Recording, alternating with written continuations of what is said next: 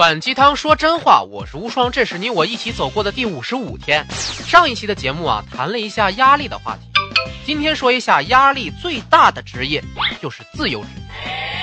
我看了古典老师的一篇文章啊，里面说，二零一六年公众眼中最具幸福感的职业，排名第一的是自由职业者。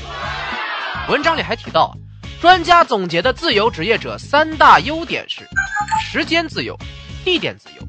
不用看老板脸色，三大缺点是：收入不稳、社交范围窄和心理负担大。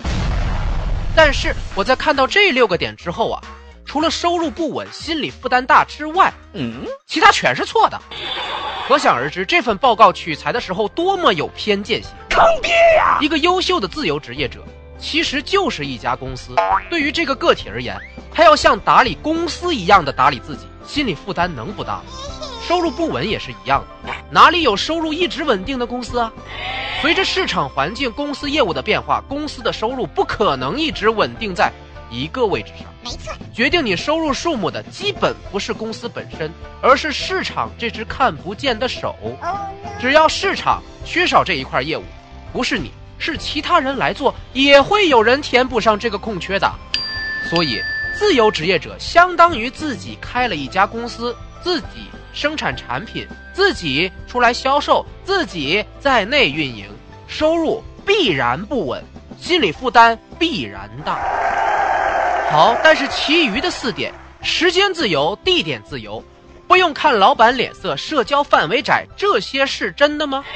看起来很像真的，实际上却不是。首先说一点好的。社交范围窄，完全是无稽之谈。你不会社交的话，在公司打工和在外面奔波是一样的。你在公司里同事再多，你不会说话一样被孤立。在外边，刚说好的时间和地点自由啊，不应该有更多时间可以去社交，而不是只看公司里那几十张扑克脸吗？你喜欢社交的话，应该能得到更多的人脉资源才对呀。有道理。报告里这几点本身就自我矛盾啊。所以不是因为自由职业，所以社交范围窄，而是因为之前他们取材的自由职业者大多是业务封闭的、自我也孤立的人才去做了自由职业。这些人能不能成功还是两码事儿。自由职业者在推广和销售的时候，正好能遇见大量的各行各业不同的人，怎么会社交范围窄呢？所以你看到那些混得风生水起的自由职业者。关系都是刚刚硬的，因为必须社交范围广才能撑得起你的业务啊。很多时候，公司的 CEO 最大的工作就是用他的社交资源去帮公司解决问题，这是其他打工者都做不了的事儿，所以 CEO 才最贵呀。其次，来抨击一下报告所说的优点：时间和地点自由吗？做的极不好的和极好的，那才是自由的。哎你做的特别不好，既没业务也没收入，那可不随意时间地点工作了吗？反正你怎么搞也挣不到钱。哎，你做的极好，怎么玩怎么闹一样都有钱赚，那是因为你已经有了很多帮你干活的人，你已经做的很棒了，你也有选择客户和项目的权利了，才能实现时间和地点自由。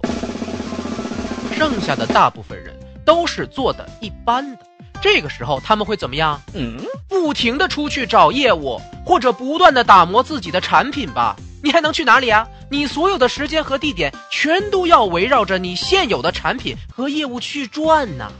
你的工作时间要远超你打工时候的工作时间呀，因为你不知道什么时候你的竞争对手就会做出比你更好的东西。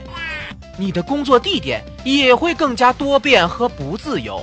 因为业务在哪里，你就要跑去哪里工作。这种自由是相对于时间和空间来说，你不再是固定八小时和在写字楼里了，但绝不是实际意义上的自由。再者，不用看老板脸色，没错，但是你要看更难看的客户和用户的脸色呀。客户就是上帝呀，用户就是撒旦呐，你能不能赚钱就看他们呀。老板给你脸色，你好歹每个月还是有钱拿吧。而且就算炒掉你，还要给你违约金的呀。可是客户和用户炒掉你，那是分分钟的事儿啊，不用跟你说的。老板跟你还要客气一下，因为要照顾团队气氛。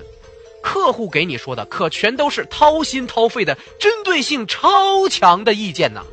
你必须花更多的时间精力去安抚他们，同时你还会胆战心惊的，怕他们再也不回来了，往死里琢磨。哎呀，你怎么样才能变得更好？这不比看老板脸色难受多了吗？综上，自由职业者打的是个人的名义，干的是公司的事儿。你要有极强的忍耐力和收获资源的能力，才能做得好，绝不会是什么幸福指数很高的行业，因为他们等同于创业者，而创业就是最苦逼的职业。大多数自由职业者是坚持不了多久的，要么是不挣钱重新找工作去，要么是一举成名变成更忙的高级人士管理团队去。而既能做着自己喜欢的事儿，又能坚持着靠这个养活自己的人，都是斗士，绝不是像某些肤浅的人认为的避重就轻、逃避责任。所以，无需羡慕。这条路要比打工更为艰辛，要比创业更少回报，既要承担别人的评价，也有自己施加给自己的压力。它并不幸福，但却。值得尊重。优秀是一种习惯，你的职业让你觉得幸福吗？评论和分享最能体现你的进步哦。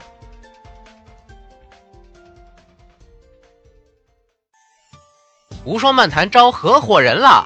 如果你是爱好综艺的音效后期制作者，或者是认可知识服务的有趣的文艺青年，或者你是有过平台合作经验的市场达人。快到碗里来和我们一起内容创业吧！请联系我们的微信公众号“无双漫谈”哦，我在这里等你。